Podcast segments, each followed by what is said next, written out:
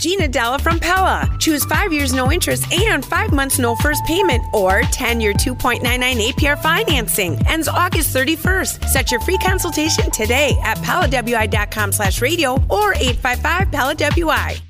Live from the Annex Wealth Management Studios at historic Radio City, this is the Jeff Wagner Show. The Accunet Mortgage Talk and Text line is open now.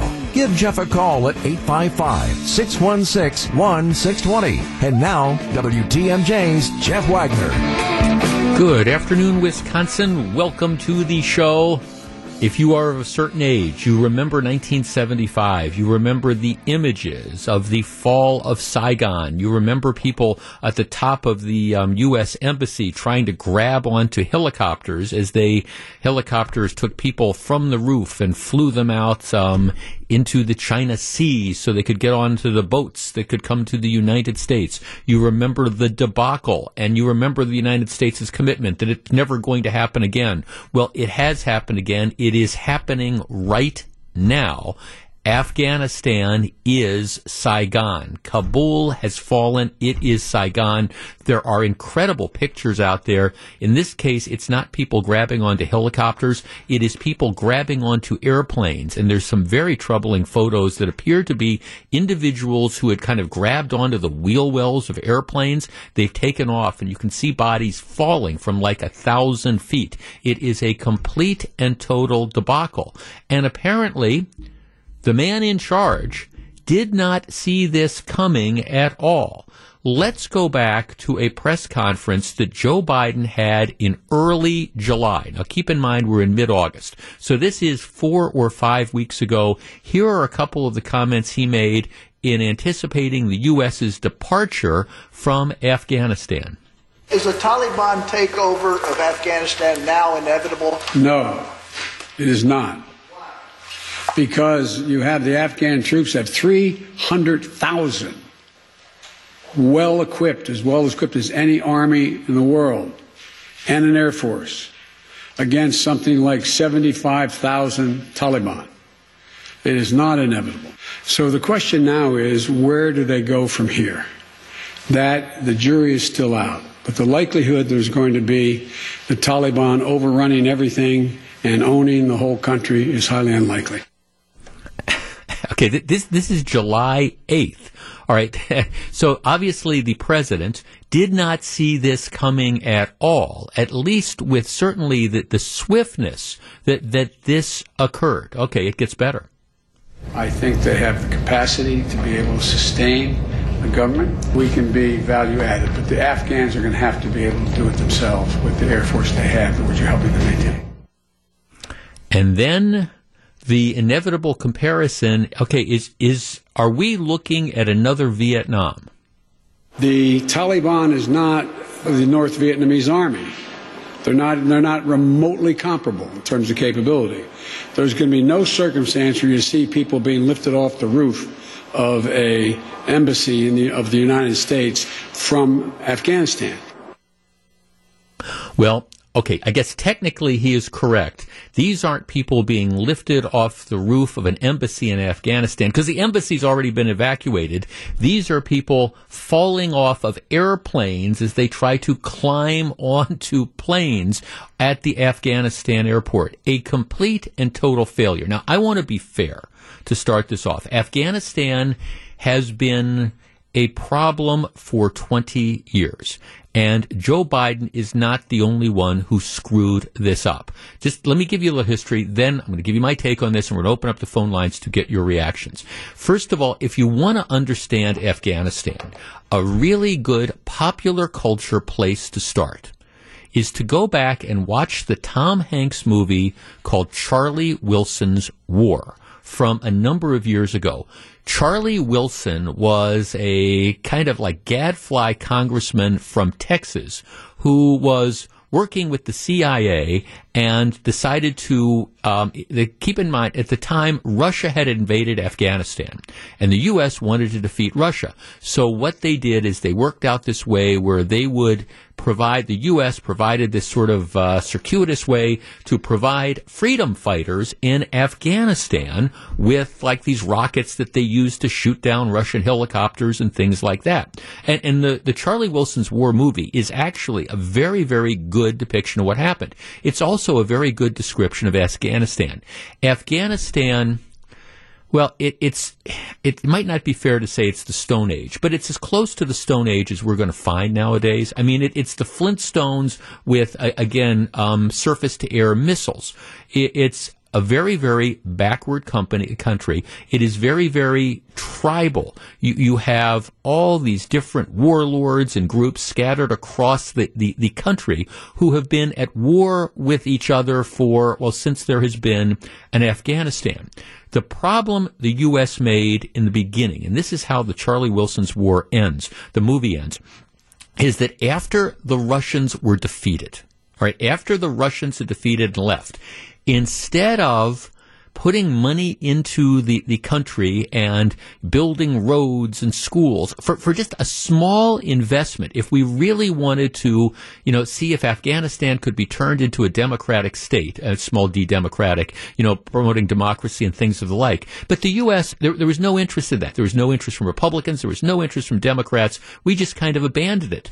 And what happened is in Russia's vacuum, you had all the crazies in that part of the world who kind of poured into Afghanistan and started to use it as a staging area. That's why you saw that the Taliban come to power and the Taliban tolerated Al Qaeda, etc. So, you know, we, we should have I, think, recognized an opportunity after the defeat of Russia to, to move in and to try to again promote democracy in the region. We did not do that. Failure. All right. So then after 9-11 occurs, you know, President Bush appropriately indicates that you know you've got Al Qaeda that is based in large part out of out of Afghanistan, and you know we, we go out to and the Taliban, which was supporting Al Qaeda. So you know we start this, this military action in Afghanistan and actually have remarkable success. You know we, we pretty much destroy Al Qaeda pretty quickly and drive certainly drive the, the Taliban reduce its power dramatically, but instead of then trying to broker some sort of peace deal uh, with a weakened Taliban and maybe try to integrate them into the mainstream of Afghanistan politics, we, we lost interest. In large part, we lost interest. We got distracted. We took our eye off the ball in Afghanistan and we, we went into Iraq. That is a failure, in my opinion, of the Bush administration. So you, you've got this ongoing thing.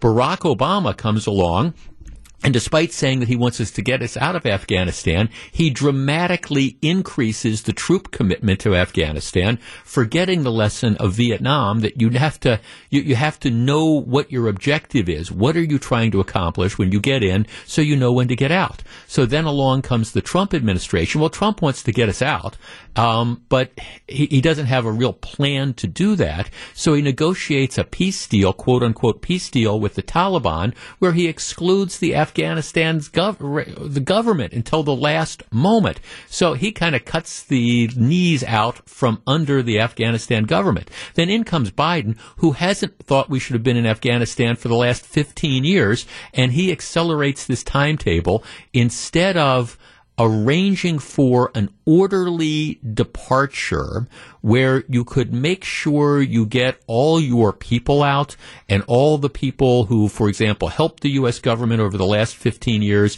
and, and, maybe try to promote some stability instead of trying to do this in an orderly fashion. He says, we're going by this date certain, and then the, the whole thing falls apart. So there is a ton a ton of blame to go around. It's really like, in my opinion, 20 years of missteps. But, but at the end of the day, the last six weeks for Joe Biden to say this is not Saigon, the Afghan the Afghanistan government can support itself, etc., etc. The, the, question becomes how could you have been so incredibly wrong? Okay, our number 855-616-1620. That is the Accunet Mortgage talk and text line. A lot of blame to go around, but there's no question what's been going on the last two weeks or so. Th- this is at the footsteps of the Biden administration that by hastening pullout. Instead of trying to do this in an orderly fashion, instead of, for example, Um, th- this is the summertime over there. Instead of extending it maybe another six or seven months, keeping U.S. air power there, which would have stopped the rise of the Taliban, you are now looking at a major humanitarian crisis. Our news report talked about women are not on the streets of Kabul because the Taliban is raping them right and left. You know that there is going to be a huge series of murders and assaults as soon as the U.S. presence is gone. It, it's it's going to be the killing fields all over again, and it could it could have been averted. Okay, our number 855-616-1620. That's the Accunet Mortgage Talk and Text line. And I do also want to say politically, I don't want to overstate this, but these images of what is going on, this this could be the end of the Biden administration politically two years from now, should Joe Biden choose to run again, because I guarantee you that these images, and it is Saigon. Joe Biden can say whatever he wants, but this is Saigon all over again. And these images politically are going to haunt him for the next couple years. 855-616-1620. What do you think? We discuss. Back to take your calls. Here's WTMJ's Jeff Wagner. 855 616 1620. All right, here's a text. Jeff, you can't have it both ways. You either stay or go. No, you, that, that, that's, no offense, but that's dumb. It, it's not a question of staying or going. It's a question of how do you arrange an orderly withdrawal. That that's that's the thing. Now it's very clear that the Biden administration completely and totally missed the boat on the idea of, of how quickly the, the, Taliban would be able to take over the country. That's why what you have to do. It's not a question of staying. I, I, I, look, I agree. You can't be there forever. But what you need to do is you need to have a plan, an orderly system, for example, to get your own people out, to identify those folks who um, worked with you over the course of the last 10 or 15 years, who you know if you leave them behind, it's going to be the subject of a death sentence. You, you know that. You need to have some orderly sort of thing. If we're going to, there's images right now of, of U.S. military troops. It's exactly like it's the Marines at the U.S. Embassy in 1975 burning all the confidential documents so they don't fall into enemy hands. They're doing the same thing today, except they're destroying hard drives. Well, it, you should never let a situation like that happen. You should keep the military presence there long enough to, to get that orderly withdrawal that, that's going instead of this rushed stuff. And, and that's, that's the situation. By bailing immediately, you have created, at least my opinion, this crisis. Let's start with Jane and Elkhorn. Jane, you're first. Good afternoon. Hi. Hi. Um, I guess I I kind of look at it too, like you said earlier with Vietnam when you were talking about getting people out. I worked with somebody who was he was Hmong and he actually came from Vietnam Yep. and uh, his dad and I believe his grandfather were, were killed because they tried helping the Yep. U.S. and then we just left. But um, I, I agree with what you're saying. I also think I mean, unfortunately to me, when you look at the Middle East and you have all those terrorist cells, I don't see anybody leaving there for a long period of time if you want to try and, you know, stop those terrorist organizations. It, it's Um, no, it, it's well, Jane. It, it, I mean, it, it's a mess, and it, it's destabilized this Yeah. area. Pakistan is worried because you know, you know that Oh, yeah. the Taliban is going to be staging there. China is not thrilled with this. It's just, it's a mess. Hey, hey, thanks to call. I have a text here that that that makes a very good point. I am not arguing, and I have never argued that we should be there forever. That's why when I started my remarks, I, I think we had a missed opportunity early in the Bush administration because we had incredible military success. We had pretty much destroyed Al Qaeda. Al Qaeda. We had routed the Taliban. That was the time years ago to you know negotiate some sort of of overall peace deal when the Taliban was not as powerful. Well, in, instead, you know, we've dragging this on for 20 years, and uh, effectively, you know, they've been able to regroup and build their insurgency. So th- there's a lot of blame to go around. Obama dramatically escalated this, and then Trump and now Biden have decided to pull us out without having any sort of exit strategy. I mean, here's one of my texters that makes a good point. Jeff, you have to leave a force to cover your retreat and, and out and support the Afghan ar- um, army. Abandoned. They just gave up Um, you know, they, and, and that's exactly it. If you're going to, to stage a retreat, all right, and let's let's be honest. That's what this was. You you do it in a measured sort of fashion. You say, okay, we're going to have enough of a presence till we get all our people out, and then unfortunately, what happens is going to happen. But we we didn't do that, and it's because. Biden badly miscalculated. I mean, we've got him on tape a month ago saying, well, I, I think Afghanistan, I think the, the government's going to be able to sustain this. The Taliban isn't, isn't El, uh, the Taliban isn't the North Vietnamese army. He, it, it, he's wrong. The Taliban was able to rout Afghanistan faster than the North Vietnamese army was able to take Saigon. I mean, it's just a bad miscalculation, and there's a lot of blame to go around. But it was very clear, I think, if you want to pull out, to come out and say, okay, we're going to be done by September 15th or whatever. I mean, all you did was give this clear target to say, okay, we're gone. Here, you just keep advancing and you keep advancing and you keep advancing. 855 616 1620. Chuck on the South Side. Chuck, you're on WTMJ. Uh, Jeff, just when I was talking to your person there, I I do agree with Biden takes off, but I'm going to tell you one thing. I, I'm kind of mad what they're trying to explain. We spent, and they've been talking about it, we spent billions and billions of dollars to train these people Yep. to take care of their country. And they laid, they actually laid their guns down and surrendered. Just like Vietnam. Just like Vietnam. But, then, but, but they've laid their guns down. Just like They're Vietnam. supposed to protect that. Yeah, just, just no, thanks.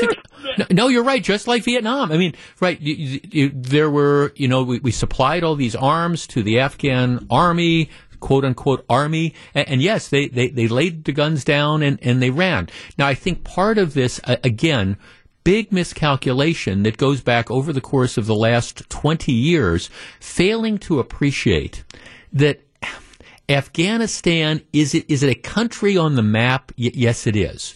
But again, it's it's a country that's composed of various tribes that are, are scattered across the country without any sort of and, and uh, without any sort of national cohesiveness. And in, in many cases, and this is a failure of the U.S. government going back again two decades, you know, we picked winners and losers. Okay, we're going to support this warlord, and we're not going to support the other warlord. And I, I'm not sure we were on the right side for any of that. So, I mean, look, there's a lot of blame to go around here. Again, I believe that the chance to, to make peace was, was 18, 19 years ago. Actually, the chance to resolve this was a lot further than that.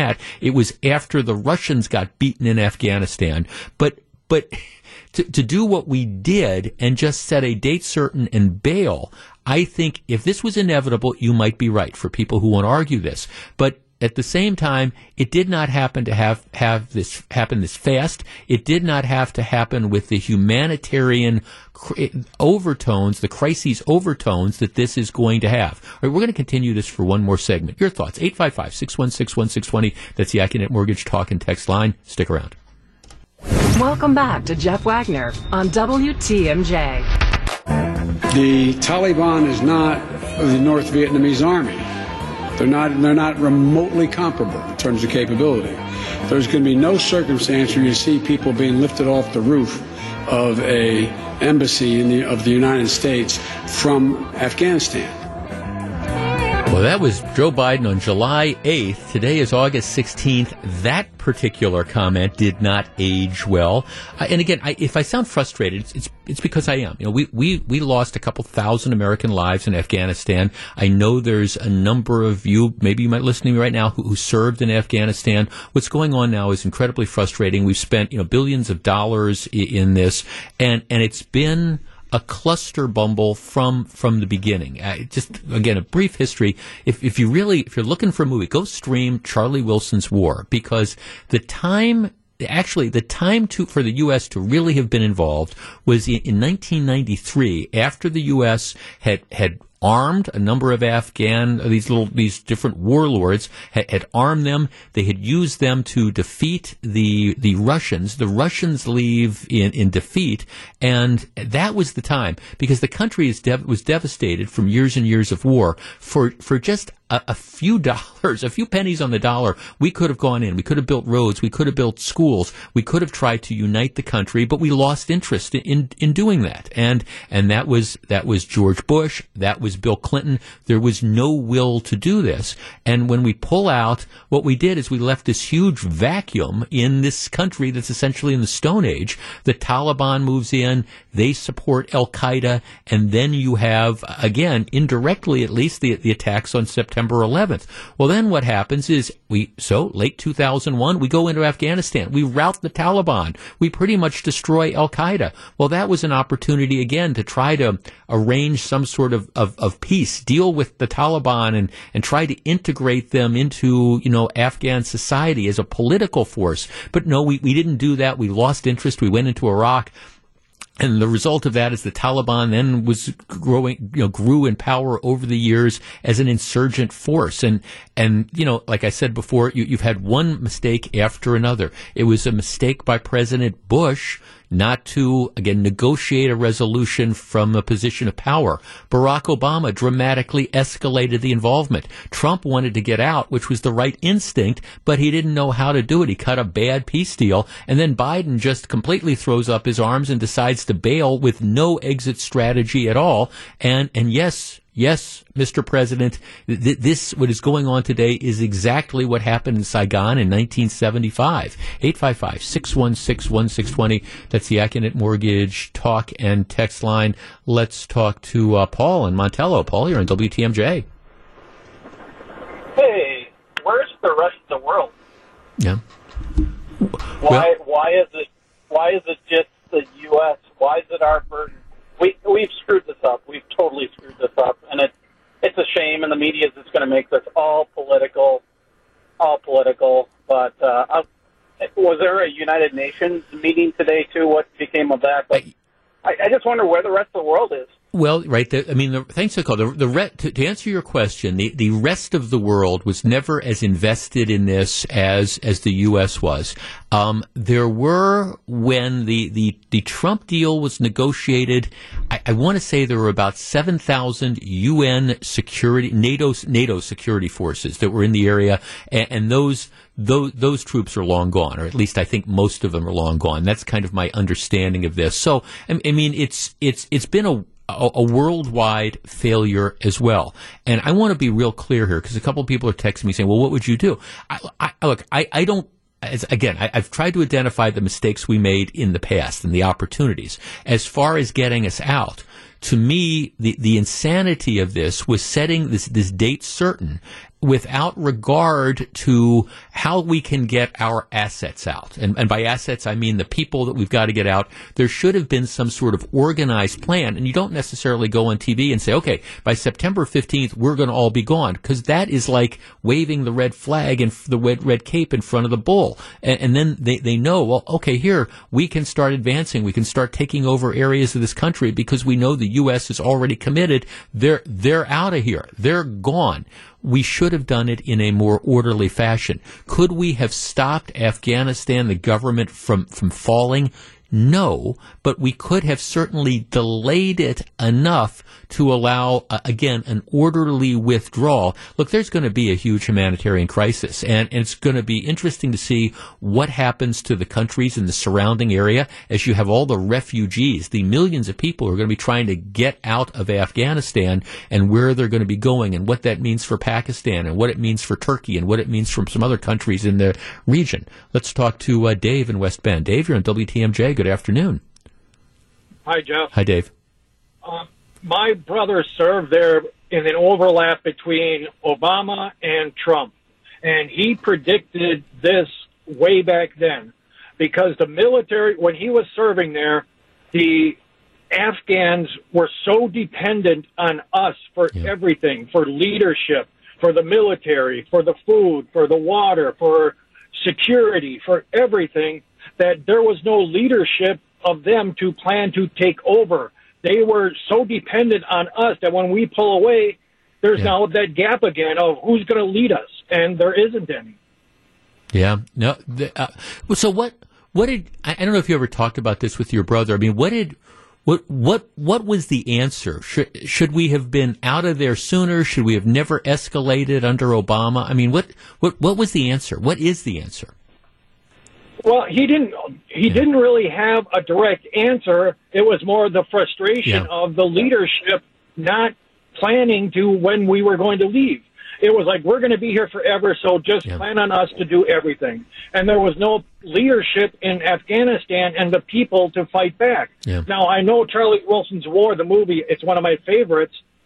We weren't there. They were doing this on their own to Right. fight this time we're there doing the fighting and they're going, you know, well, okay, you lead us, we'll follow you, we'll follow, we'll follow. Right. Now we're gone and they go, who do we follow? Right, right, and they. I mean, thanks for call. And, and I guess the, the the other thing, the the other thing that is is different about Afghanistan than say than say Britain in World War II, the, the, you know, the United Kingdom in World War II, is the fact that Afghanistan. As I was saying earlier, it's a country on the map. I understand that, but it's not it's not a country in reality in that it's it's made up of of all these different tribes that, that control different areas. And if you watch Charlie Wilson's War, you get the idea they're, they're talking about these different tribes that have been fighting with each other for a hundred years. And in some cases you have you have people who, you know, are born in a village and, and they never really get outside that village for their entire life. It, it's a different sort of situation,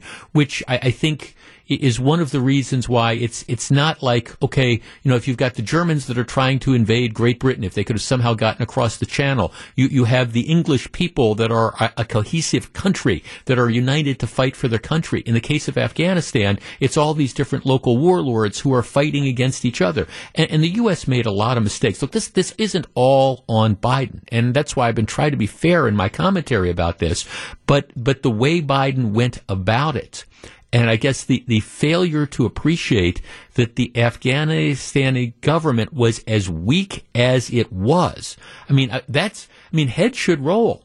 I, mean, I, have to assume that when Biden was talking, and I played those clips in, early July, and he said, okay, the government can sustain itself and we believe it can fight, etc. I have to assume that he's got people in the Pentagon he's got security advisors that are telling him that. Well, I mean, how can you be this wrong. And there's a lot of reasons for that but how how can you be this wrong? And, and who's who's going to lose their their jobs? Because again maybe if if he had been advised accurately about the precarious state of things you would have had a, a different drawdown plan. And, and I look, I agree you can't stay there forever, but you have to have a plan that's going to allow you to draw, to remove people, remove your assets in, in something other than chaos. You've got people, they're fa- they're falling off of airplanes. That's the image today. They're falling off of airplanes, you know, from a thousand feet in the air. At least when we were evacuating Saigon, the images are people falling off the, the skids of helicopters into the South China Sea, but but they're not dying. Well, there's going to be a lot more people that, that are dying as a result of, of this. Okay, let's talk to uh, Scott in South Milwaukee. Scott, good afternoon. Um, good afternoon, Jeff. Um, thanks for taking my phone Sure. call. Um, no, um, number one on this topic, like I said, I I still don't understand why they abandoned Bagram Air, Air Base so early. Whatever, they should have held on to that one. Number two, everybody out refers to, to Saigon as Saigon in '75, whatever, but also the other applicable example of this is Tehran in, in 1979 when we when we evacuated that Yeah. embassy.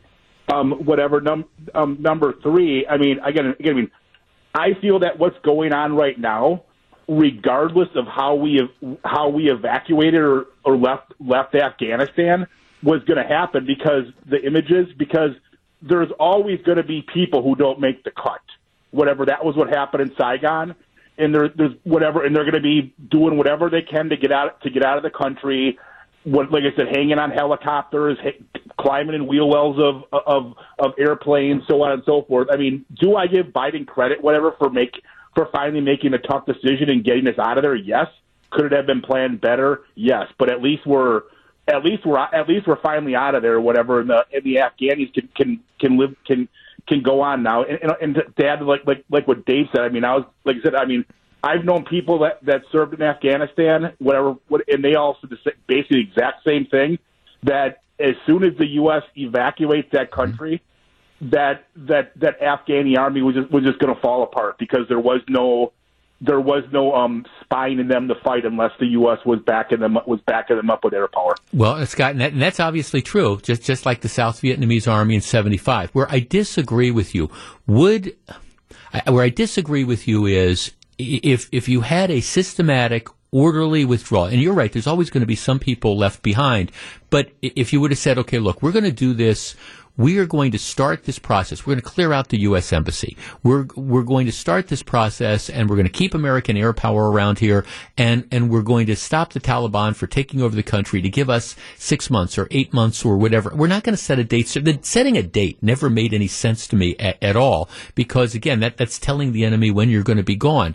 And then you at least have time to do some sort of orderly transfer as far, because right now, there, there's still a bunch of people out there that, including a lot of our assets, I, mean, a lot of Americans and stuff. We had to send what another five thousand troops in there uh, last week, at the end of last week, to get our assets out of there. You know, the people that that you know the the Americans that were still left over. You know, we we could have and should have done this in a more measured sort of fashion. And I think part of it again is because President Biden badly mischaracterized or badly misunderstood you know how strong the government was over there which again raises this question about how can the intelligence be so incredibly off? Um, it, it is history does in fact repeat itself. Look i don't know what happens. I mean in afghanistan moving forward a lot of people say okay this is going to lead to another 9-11 because again it's going to be a terrorist haven. I don't know it's it's a whole bunch of missed opportunities that go back 20, 30, 40 years, and that is an unfortunate sort of thing. I, I don't know I'm not sure that you're going to see. We're smarter now when it comes to domestic security than we were, you know, on, on September 11th, 2001. So I'm not sure I buy into this. Well, automatically, this is going to, you know, put the, the world, or at least put the U.S. more in danger. But I will tell you this: it's destabilized the region, and I don't know where you go from here. And and China's not happy. Pakistan's not happy. Russia might be the only people that are really happy out of this whole mess. Back with more in just a minute. Jeff Wagner on WTMJ.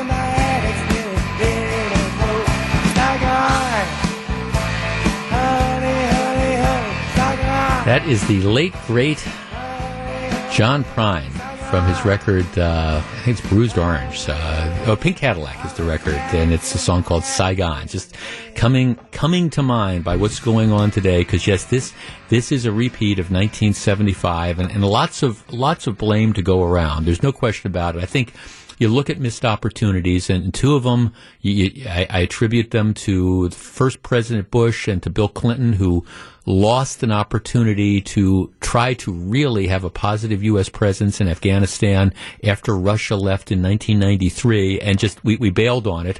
And then in, in 2001, after September 11th, military forces go into Afghanistan, rout the U.S. Mil- rout the Taliban, pretty much uh, destroy Al Qaeda in Afghanistan. And if we were going to try to negotiate, that was the opportunity to do it because uh, the, the Taliban was effectively at that point in time eliminated as a major force, that's when you negotiate the peace and try to integrate them into the, the political structure. But we took the eye, our eye off the ball and we invaded Iraq. And I understand that hindsight is twenty twenty, but we, we've missed opportunities in Afghanistan for the last 30 or 40 years. And if we were going to get out, which I don't have an issue with, there were so many better ways that we could have done it as opposed to what's going on today.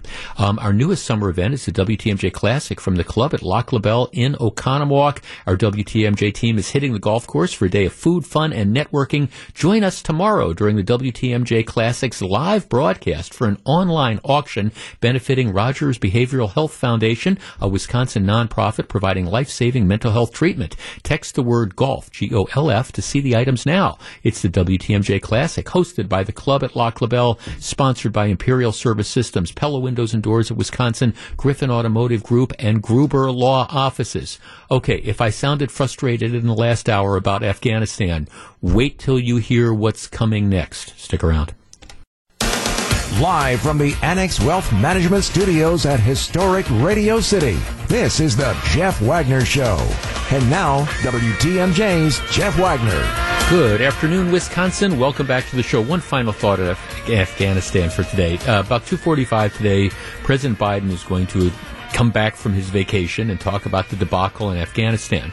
Now, I, during the last hour, I, I tried my best to be fair in my assessment of all the different mistakes that the U.S. has made over the years. And there's a lot of blame to go around the Bush administration, the, the first George Bush administration, the Clinton administration, the second George Bush administration, the Obama administration, the Trump administration, and the Biden administration. There, there's, there's a lot of blame to go around.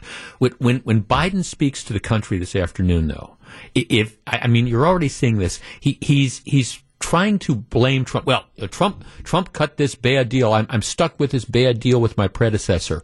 You you cannot allow that to you, you can't, he cannot be allowed to get away with that because the truth is, you know, Joe Biden has been wanting to get out of Afghanistan since he was vice president. He fought this battle uh, with Obama and, and he ended up losing. He, he's been very clear he wanted to get out of this.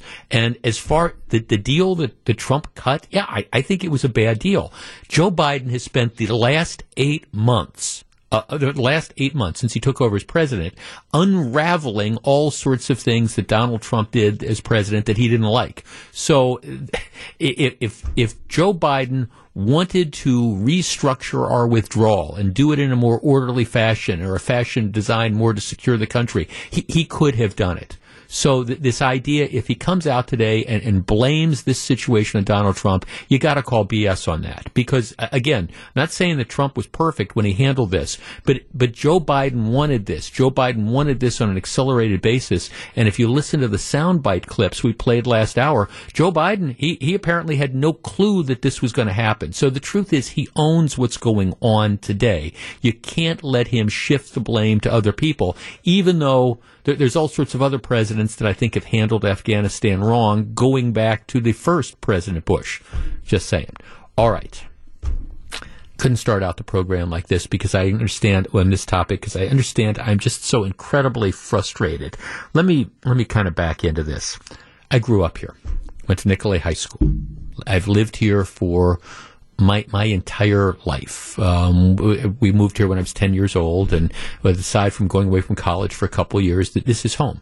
So I, I grew up in Glendale, and I regularly have friends all over the city. And I can remember as a kid that if you wanted to travel around this area, southeastern Wisconsin, and particularly Milwaukee, there were all sorts of ways. Let's say you, you want to go visit a friend in Brookfield or something like that, and, and you live in Glendale. There were all sorts of ways that you could go. You could get on the freeway and, and go around, or there, there's lots of major east-west streets. You could get on I don't know, North Avenue, or you could get on Capitol Drive, or you could get on Hampton Avenue, or you could get on Silver Spring, or you could get on Good Hope, and you, you could drive just different routes that, that were open.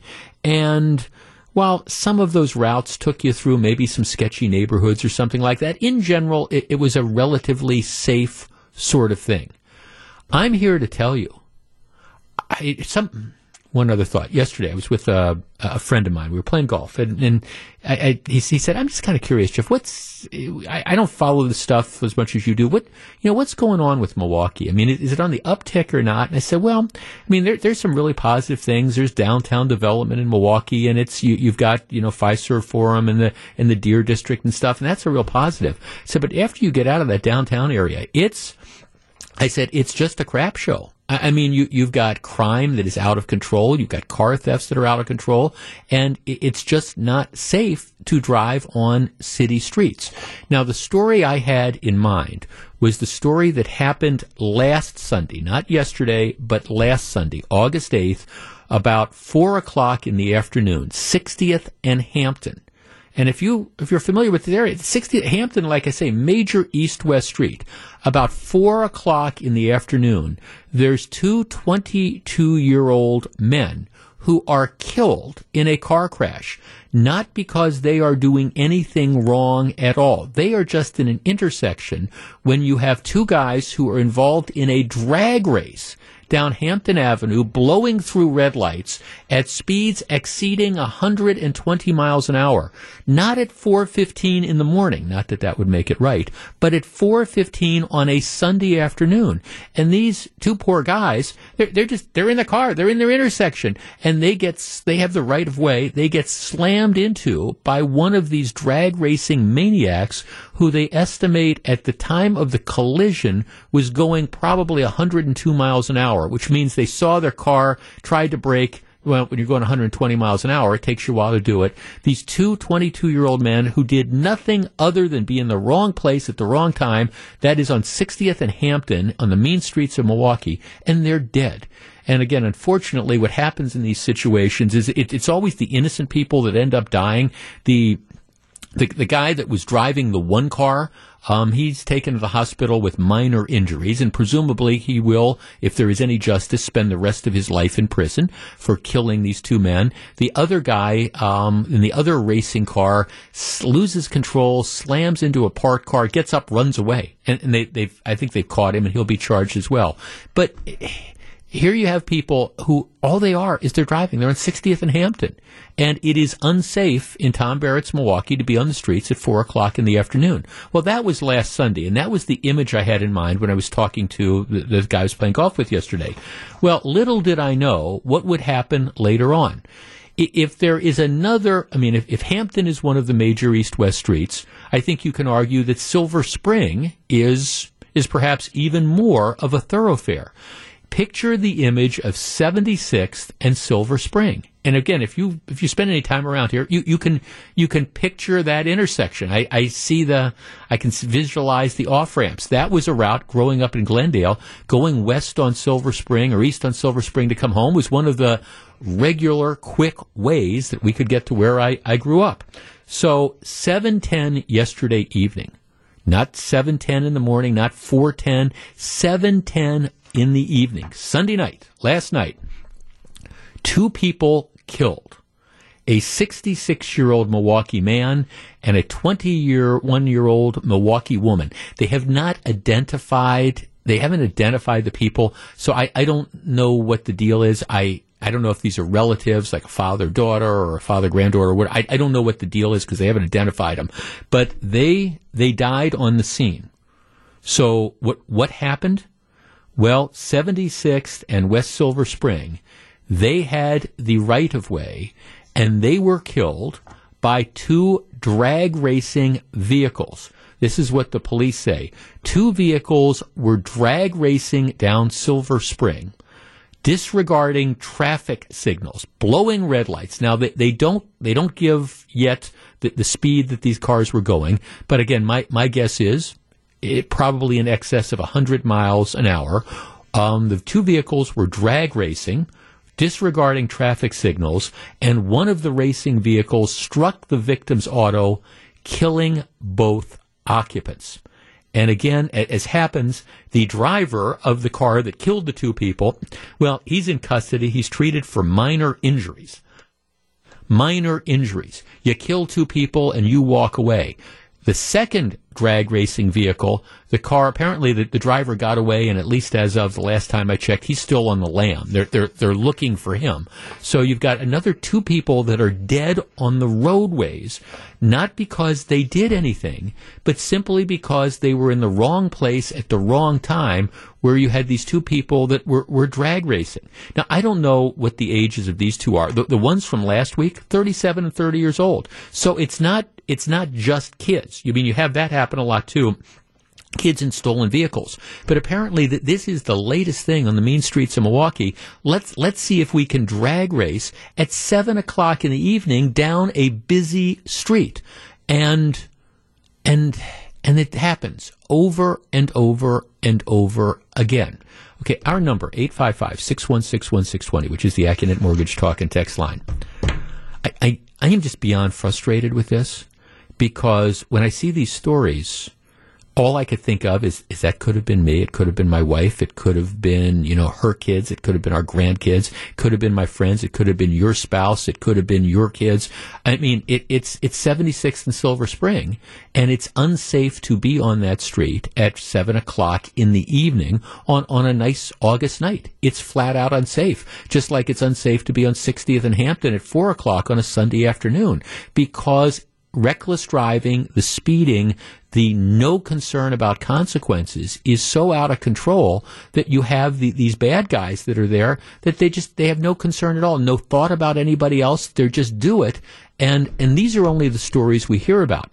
My guess is you have drag races like this that go on on multiple occasions on a daily basis in Milwaukee. And the only reason it makes the news is because they've hit and uh, killed people. Four people dead in the last week as a result of this. Our number, 855-616-1620. That's the Accunet Mortgage Talk and Text line. Look, I, I think we, we have to say enough is enough. And you can put up all the billboards you want that say don't drive recklessly and don't speed and don't drag race at 120 miles an hour. But, but to me, that's not the answer. To me, the answer, and this is a law enforcement answer, we've got to recognize that people driving like maniacs in automobiles need to be stopped. They need to be stopped before they kill people because they're killing too damn many people around. And that means when you catch people driving recklessly, you've got to take the cars. You've got to take their licenses. You've got to prosecute them and you've got to be willing to put them in jail because otherwise people are going to die. 855 616 1620. This is Jeff Wagner on WTMJ. I got to tell you, a long time ago, I decided I, I wasn't going to use Hampton Avenue anymore as a as an east-west street. I just I've come to the conclusion I don't think it's safe to drive on. And now Silver Spring, you know, 76th and Silver Spring, four o'clock in the seven o'clock in the evening last night. You know, two people, 61 year old man, 22 year old woman, killed. You know, when their car is hit by somebody driving in a drag race, and my guess is it's going to turn out to be over 100 miles an hour. This is four people who've died in the last week as victims of drag racers. And this, this is, let's face it, this is just the tip of the iceberg.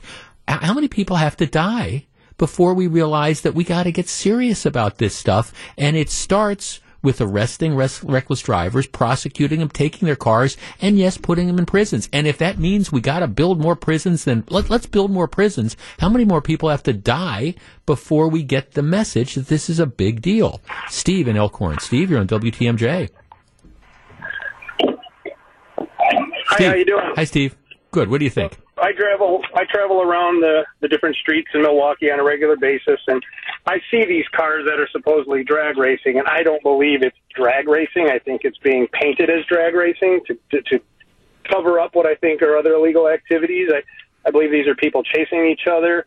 I believe these are people that are. I mean, you don't drag race in a Nissan Altima or a Hyundai or a Kia. I think these are just reckless drivers that are just doing whatever they want and, Right. and potentially are involved in other criminal activities. Yeah, like stole. I mean, a lot of times it's stolen cars. You're exactly right. It, it's kids who've stolen, and and the the, the situ- I don't know about the two yesterday. The the one a week ago, it, they weren't kids. It was 37 and 30 years old. You're right, but it's kids. It's people driving stolen cars. They're they're. Let's see how fast we can go with this stuff. No concern at all about anybody else, and and, and or or running from the cops because they're selling dope out of the cars or whatever. Yeah, you you you might be right. It, it might be a lot bigger problem than drag racing. Doesn't make me feel better, but you might be right. I think it just paints a different picture to cover the reality. Um, yeah, no, thanks. Thanks for. Well, I mean, it's it's clearly out of control, and and and it affects the livability of a community. And that's why I say yesterday. Like I say, somebody said, "Well, what what about Milwaukee?" And so well, it depends. You know, like I say, there's a renaissance going on downtown, but you almost get the idea that we've just completely given up everywhere but downtown and said, "Okay, it, it's it's just going to become a hellhole," and you know, you take your own life into your hands, and, and that's. Look, that, that's why this stuff really catches my attention. 710 in the afternoon on 76th and Silver Spring. I mean, seriously, think about all the times, if you've lived here for any length of time, where you probably driven on 76th and Silver Spring, if you were there a little bit after 7 o'clock, you would be dead. You would be dead. Jeff, um, in a bit of irony, here's a text. As a bit of irony, as I listened to your last conversation, someone ran a red light right in front of me. I had to brake hard to avoid them. Yeah, I, I, mean, and we can all, and matter of fact, when we've done this topic before, you know, people tell those, those stories uh, about, you know, they, they, they tell this we tell the stories about all that. We we all see the the reckless driving.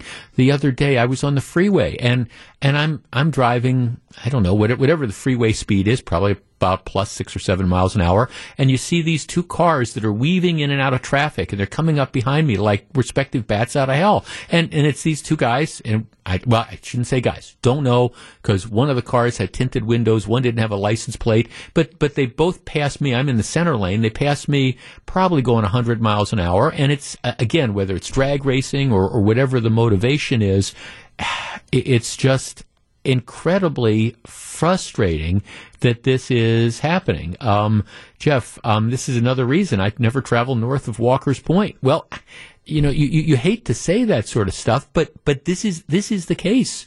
I mean, this is the case, and the mayor doesn't want to hear it and the older people don't want to hear it.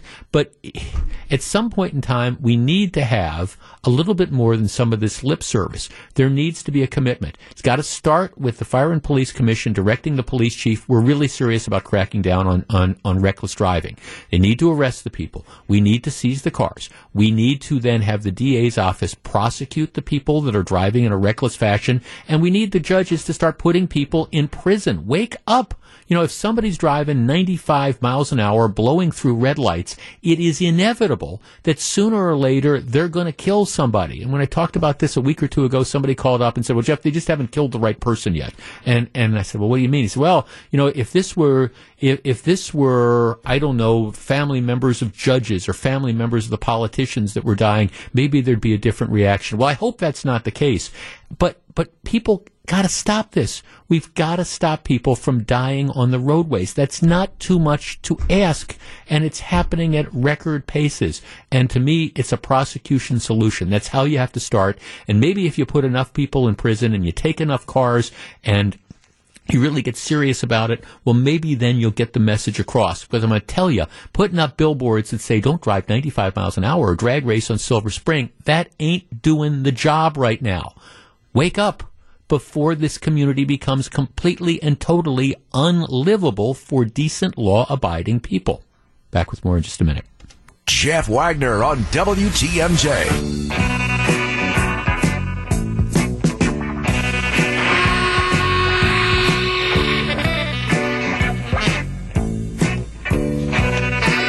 The newest summer event is the WTMJ Classic from the club at Lac La Belle in Oconomowoc.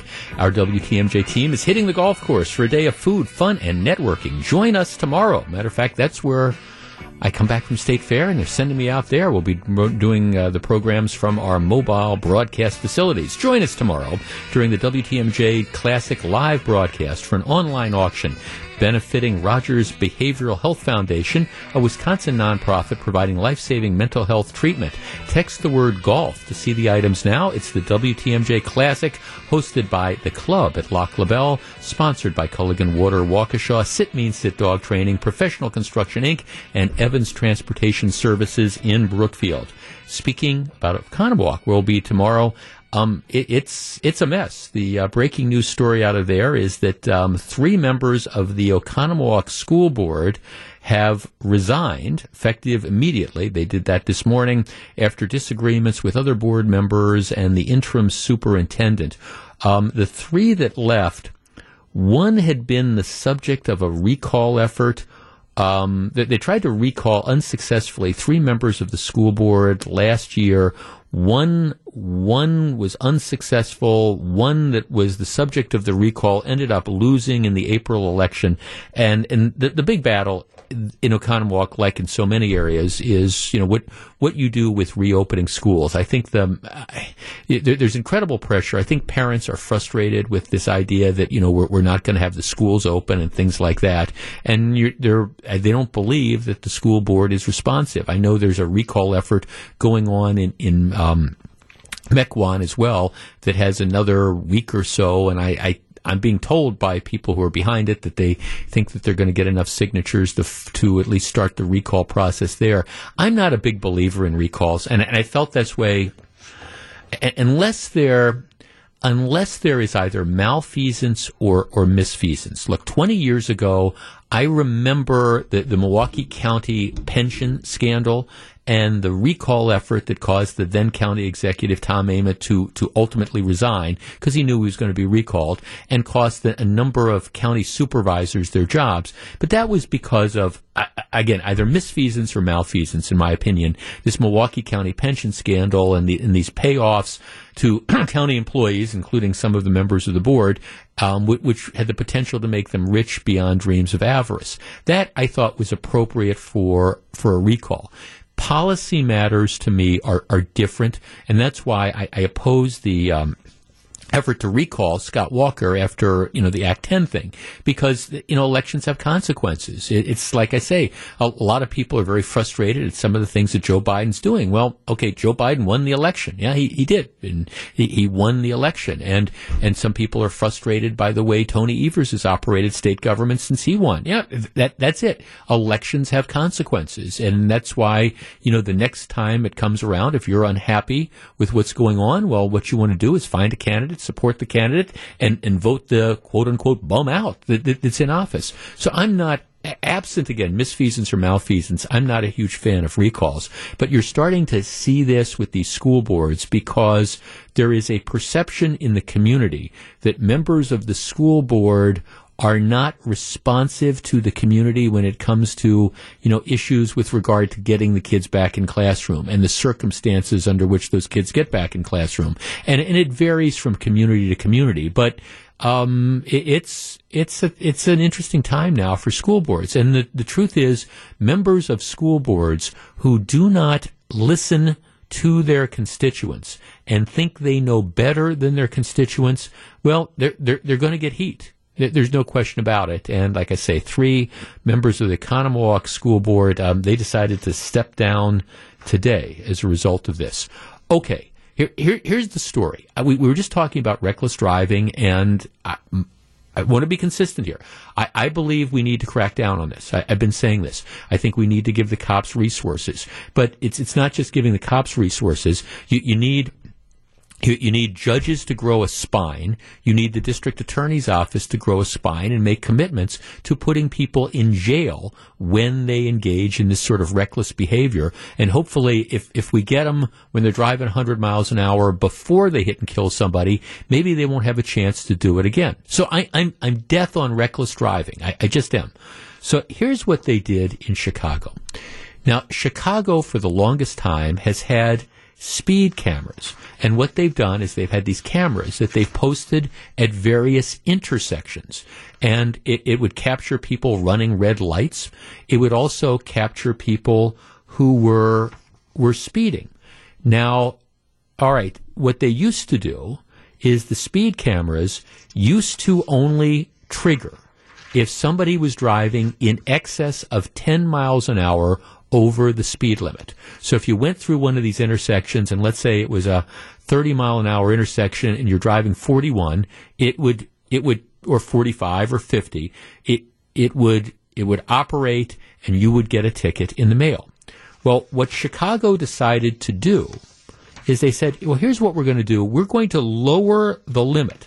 So for the last um, several months, the cameras have been rejiggered so if you drive six miles an hour over the speed limit, you will trigger the speed camera and you will get a $35 ticket.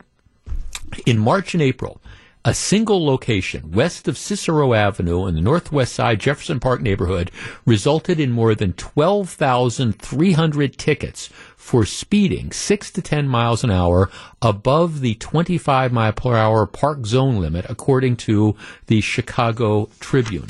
The numbers are staggering. Since they did this in the first two months, 300,000 citations and $11 million in fines by lowering the speed cameras to six miles an hour or above, it'll trigger a ticket.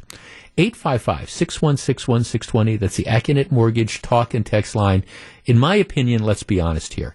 This has nothing to do with public safety. You know, the difference between going 31 and 25. That's not what this is. This is a tax, in my opinion, on the residents of Chicago under the guise of, here, let, let's try to make the roads safer. But let's tee this up. We're all frustrated with reckless driving. Should we consider doing something like that in Wisconsin? That is speed cameras. And would it be right to set them at six miles an hour over the limit? So you're driving 31 in that 25 mile an hour zone. Boom, you get yourself a ticket in the mail. What do you think? I don't think it's a good idea. We discuss. Welcome back to Jeff Wagner on WTMJ.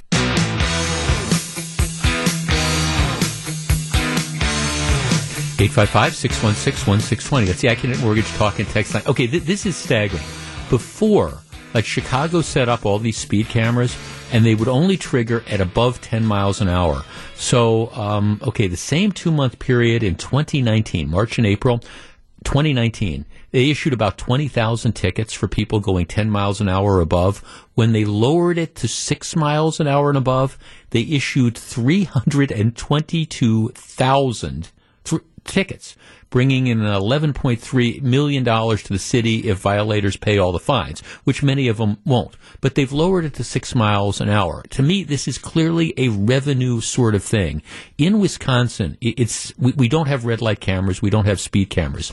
I, I've argued that I don't have a problem with like red light cameras, but if you're going to put up speed cameras and you're going to set them at six miles an hour over the limit, I'm sorry. There, there's there's no way I can support that. This isn't a public safety thing. This is just another tax on drivers, at least in my opinion. 855-616-1620. Jeff in Fox Point. Hi, Jeff. Hey, Jeff. I think it should be considered, but the Chicago settings are too over the top. I think instead that um, it should be like 10 or 15 miles miles over the speed limit. And then I don't like how it's just a one incident. I think it should go after more of a pattern of behavior and have it like three or five times and then get the ticket and not just after once.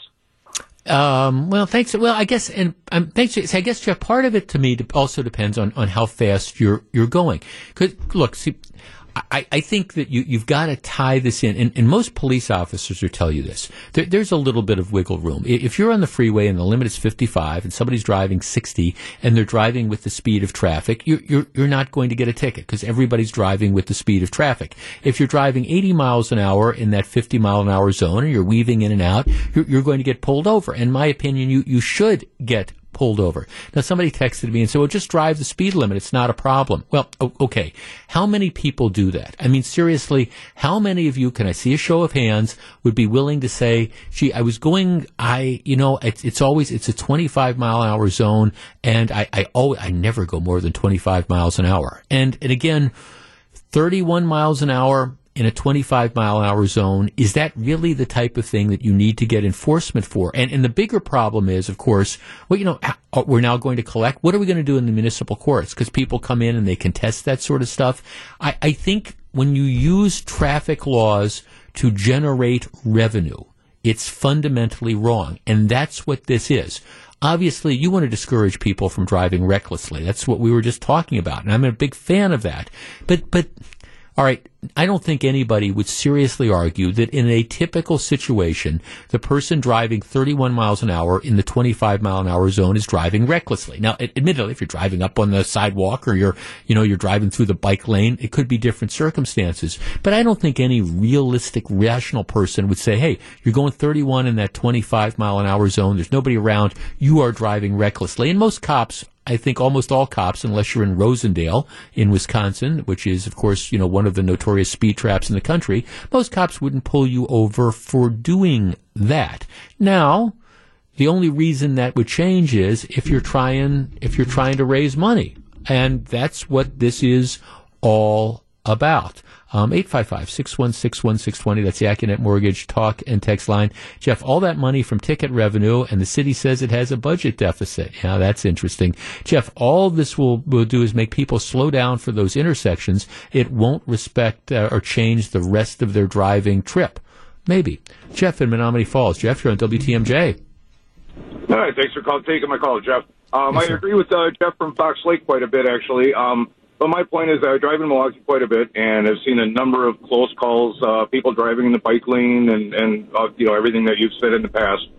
Um, and I find that it's almost necessary to keep a speed between uh, 10 and 14 miles an hour above the speed limit to stay safe, to, to keep up with traffic. Yeah. And, uh, you know, so I agree. You either set the limit higher to like 15 and above the speed limit or have a, uh, a couple of uh, gimmies possibly. Yeah. Um, because the cars that are doing all the, uh, are uh, committing all these infractions oftentimes don't have plates on them anyway, and I have I suspect that they might not be driven by the title owner in the first place. Yeah, no, right. Thank, thanks for right. I mean, how many cars you, when I get passed a lot of times by, by cars that are driving like a bat out of you know where, my, my first reactions, I, I kind of look at the plates and, and half the times there, there's no, more than half the times, there's no plates on them. Milwaukee Circuit Judge David Borowski joins us. Judge, good afternoon. Afternoon, Jeff. How are you? I'm good. Okay, traffic cameras that are set to five or six miles over the speed limit. Should we have them in Milwaukee County? Well, certainly not at that type of setting. I mean, that's preposterous. Uh, what that is, Jeff, and you're familiar with this, that's a government type solution. A certain group of people are the problem, and they try to basically discipline everybody. That That's like the teacher who has 30 students in her class. Two of them are a major problem day in and day out, so she disciplines the other 28 even though they didn't do anything wrong. The problem, as you know, Jeff, is, in, and we've talked about this at least once before, at least in Milwaukee and I presume in Chicago, is an utter failure of leadership by local elected officials, by the people in those neighborhoods, to hold the small amount of people that drive recklessly on a daily basis at all hours of the day accountable for their actions. It's not you going 31 and a 25 or me going uh, 46 and a 40. We're not the problem. It's that small percentage of usually young adults, but sometimes older adults that do this time after time after time. It's probably currently my biggest frustration in Milwaukee County that we continue to just ignore this. Well, well right, and, and uh, a lot of times the people that are doing that have had their licenses suspended or revoked or whatever, and it's not stopping them from driving. And all we do is we give them a ticket, and maybe they pay, maybe they don't, and then they're back in the car, you know, within two hours doing the same darn thing. And you're right. It if we're going to spend resources let's let's concentrate on what the problem is, not the, the guy that's driving 32 in the 25 mile an hour zone. Well, and as you know, Jeff, the people who would get cited for that, the people who would actually pay a ticket for being six or eight miles an hour over the speed limit, are completely law-abiding citizens. Uh, Those are the people like 99% of your listeners and you and I who would be responsible and pay the ticket and said, "My bad. Okay, I'll give you your hundred dollars." The people that are the problem that are driving stolen cars, cars that aren't licensed, cars that aren't registered, cars that they've broken the law with previously, aren't going to pay a ticket because they probably have bigger problems like a warrant out for their arrest. Judge, Judge thank, thanks for the call. I, I, I appreciate it. I'm sorry, I'm kind of up against the clock, but you're, you're right. That, that, that, that's exa- that's why this isn't about public safety. This is using public safety under the guise to try to generate revenue. And like I say, by the way, I'm open to things like yeah, I, I'm open to things like red light cameras. I mean, if, if cars blow through red lights, but this this isn't this isn't a red light camera. This is here. You know, we're we're trying to micromanage stuff because we want to raise money. It's been successful in Chicago. This is another reason why I think the mayor of Chicago is probably going to be a one termer. Back with more in a couple minutes. Live from the Annex Wealth Management Studios at historic Radio City, this is the Jeff Wagner Show. And now, WTMJ's Jeff Wagner. Good afternoon, Wisconsin. Welcome back to the program. All right, Joe Biden is supposed to talk about the debacle in Afghanistan. It's scheduled for 2:45, but we're being told it could be later, it could be sooner. Who, knows? When, whenever he does address the nation, we'll be prepared to bring it to you. First, though, I, I, I've been wanting to talk to you about this all weekend because to me, this is an example, another example of the can- cancel culture absolutely run amok and how UW Madison really needs to get its act together. But you may disagree with me. Let me give you a brief history here. Everybody has heard about the Ku Klux Klan, racist organization um, that's designed to promote hate there's really been like three iterations of the Ku Klux Klan. First, the Ku Klux Klan originated after the Civil War, and uh, this was like in the 1870s, and it was Southerners who were attempting to overthrow Republican state governments that had been put in during Reconstruction after the, the Civil War. And the, the, federal government came in and kind of shut that down. So the Ku Klux Klan disappears. In about 1915, it, it's resurrected again, and it starts really small in, in Georgia. And and what this was, it was like it begins then to kind of spread around the country. And the way the descriptions are, it's rooted in local Protestant communities. Um, it it opposed.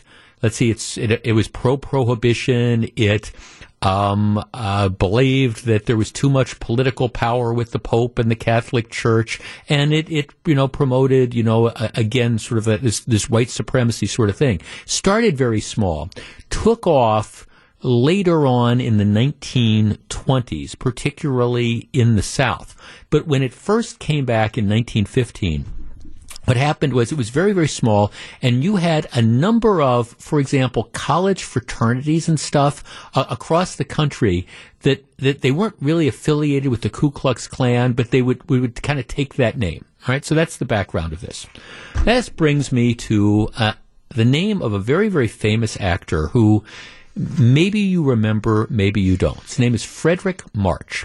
Fredric March was born in Racine, uh, like in 1895. Went off, served in World War One, came back, and went to and graduated from the University of Wisconsin at at Madison. He went on to a very long and successful career as an actor in in Hollywood. Um, and, and, he was in movies from I don't know, 1920 through his death. When did he die? He died. Um, his last couple movies were he died at the age of 75, but he was in he was in movies and plays until like 1973. Some of the movies he was in that you might have seen is he was in um, The Man in the Gray Flannel Suit, and he was in. Um, Inherit the Wind. He played the William Jennings Bryan character there. Uh, he did plays The Death of a Salesman. Um, very, very desperate hours with uh, Humphrey Bogart. Um, lots of lots of movies that you would have probably heard of over time. He was in The Best Years of Our Life, which won an Academy Award. Anyway, he, he was a very, very successful screen actor, and he graduated from the University of Wisconsin Madison. He was also very active in civil rights. He's a lefty. He was a very, very progressive progressive Hollywood actor who was associated with a number of, for example, like civil rights things over the years. To give you an idea, some of the things that he ended up doing. I mean, I've got a list. He was um, he was close with Martin Luther King, and apparently was one of his confidants. He did a. Uh, keynote speech for the NAACP in uh, 1939. He was a hand, among a handful of celebrities to publicly back a woman named Marian Anderson, an opera singer who was barred from performing in Washington D.C. because she was black. Um, he again forged friendships with a long list of progressive activists, including the NAACP Executive Secretary Roy um, Wilkins. Um, he again, he was he was very, very active in the civil rights movement.